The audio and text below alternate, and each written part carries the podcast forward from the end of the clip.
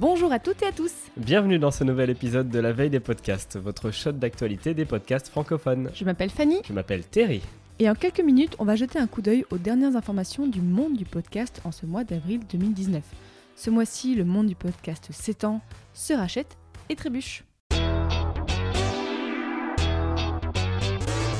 On commence par le retour de notre question mais qui écoute vraiment des podcasts, mais en France cette fois L'Institut Médiamétrie nous fait enfin plaisir en étudiant les podcasts originaux séparément des rediff radio dans un sondage. Et selon leur étude, il n'y a que 6,6% des Français et des Françaises qui écoutent du podcast au moins une fois par mois. C'est pas beaucoup. On vous donnait le chiffre américain de 32% le mois dernier, donc on est vraiment vraiment en dessous en France. Et bien cela dit, 6% des plus de 15 ans, ça fait quand même 3 millions et demi de personnes. C'est un bon bassin d'auditeurs et d'auditrices déjà. Et Médiamétrie note aussi dans son étude que 40% des personnes déclarent voir ce que c'est un podcast et c'est déjà pas mal.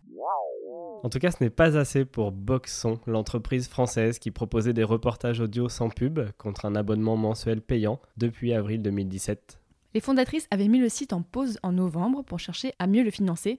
Les environ 1000 abonnements ne couvraient pas tous les frais. Elles ont finalement jeté l'éponge devant l'impossibilité de financer leur travail, en tout cas selon leurs règles, c'est-à-dire sans publicité et sans faire de production en marque blanche. Boxon ne redémarrera donc pas et toutes les créations restent disponibles gratuitement sur leur site.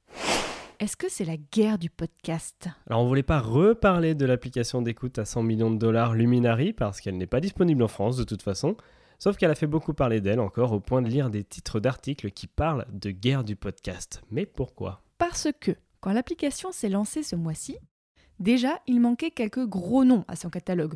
Le New York Times, les podcasts de Spotify et encore, ils avaient refusé d'y mettre leurs émissions. Bah, Déjà ça c'était un peu dommage.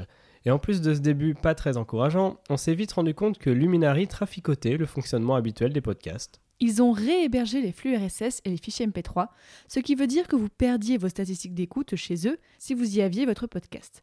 Sur ça, ils ont fait marche arrière face au tollé. Et ils ont aussi décidé de regarder vos descriptions d'épisodes et d'enlever les liens, les pubs, les codes promo de vos partenaires, tout ça sans demander l'accord à personne. Et ça par contre, ils assument. Bref, ils ont réussi à se faire détester de leurs concurrents et des créateurs et créatrices de podcasts à la fois.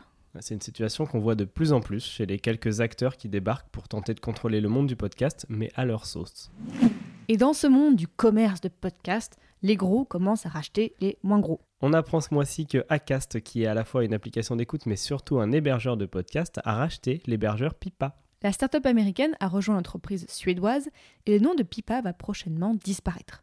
Le but de ce rachat pour Acast est de se diversifier et de s'étendre rapidement dans de nouveaux pays. La diversification, c'est vers des plus petits podcasts, parce que jusqu'à maintenant, Acast s'occupait uniquement de gros clients avec un objectif d'audience conséquent, et que Pipa est bien plus ouvert aux amateurs et aux amatrices, un large vivier de clients existants et potentiels. Et l'extension, c'est notamment vers nous, la France. Acast a récemment ouvert un bureau dans notre pays pour s'y développer, et Pipa a déjà un bon pied en France.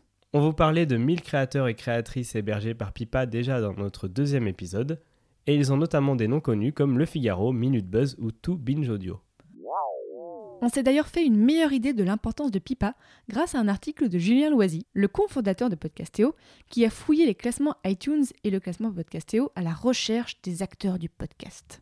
Dans le classement Podcastéo, il remarque que le trio de tête en nombre de podcasts hébergés, c'est Ocha, SoundCloud et Pipa. Mais si on se concentre sur les 200 podcasts qui sont en tête du classement, on voit Pipa passer devant Ocha et devant SoundCloud. Et même si le classement de Podcastéo n'est pas exhaustif, hein, on le sait, ça traduit la réussite qu'a eu Pipa à héberger les producteurs et productrices à succès en France. Son étude sort ensuite de la France pour aller vers l'Europe et la francophonie mondiale, où on voit Pipa et Ocha disparaître des meilleures places, et SoundCloud largement plus utilisé. Mais dans toutes les situations, le vrai numéro un de l'hébergement, c'est l'auto-hébergement, encore choisi par de nombreuses personnes qui font du podcast. On note que suite à cette étude, l'hébergeur de flux RSS PodCloud, qui n'était pas représenté dans la publication, a développé un outil de génération automatique de ces mêmes stats qui sont grâce à cela tout le temps à jour.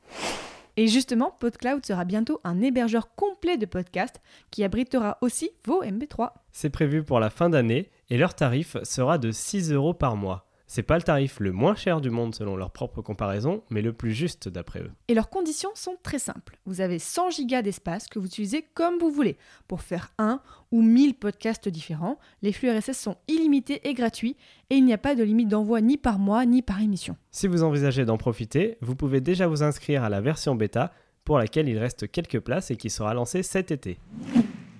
Et on finit par deux petites infos Podcastéo. Après quelques mois d'absence, le classement Podcastéo revient en mai. Par contre, on a dû faire des sacrifices. Tous les podcasts sans profil iTunes devront fournir un flux RSS pour la vérification des sorties du mois. Le formulaire d'inscription a été mis à jour, vous pouvez le retrouver sur notre site podcastéo.fr. Et les prochains apéros Podcastéo pour parler de podcast à Paris auront lieu le vendredi 10 mai et le samedi 29 juin. Il est possible que des apéros aient aussi lieu dans d'autres villes comme Lille, Bordeaux, Lyon, Surveillez la page Facebook de Podcastéo pour plus d'informations.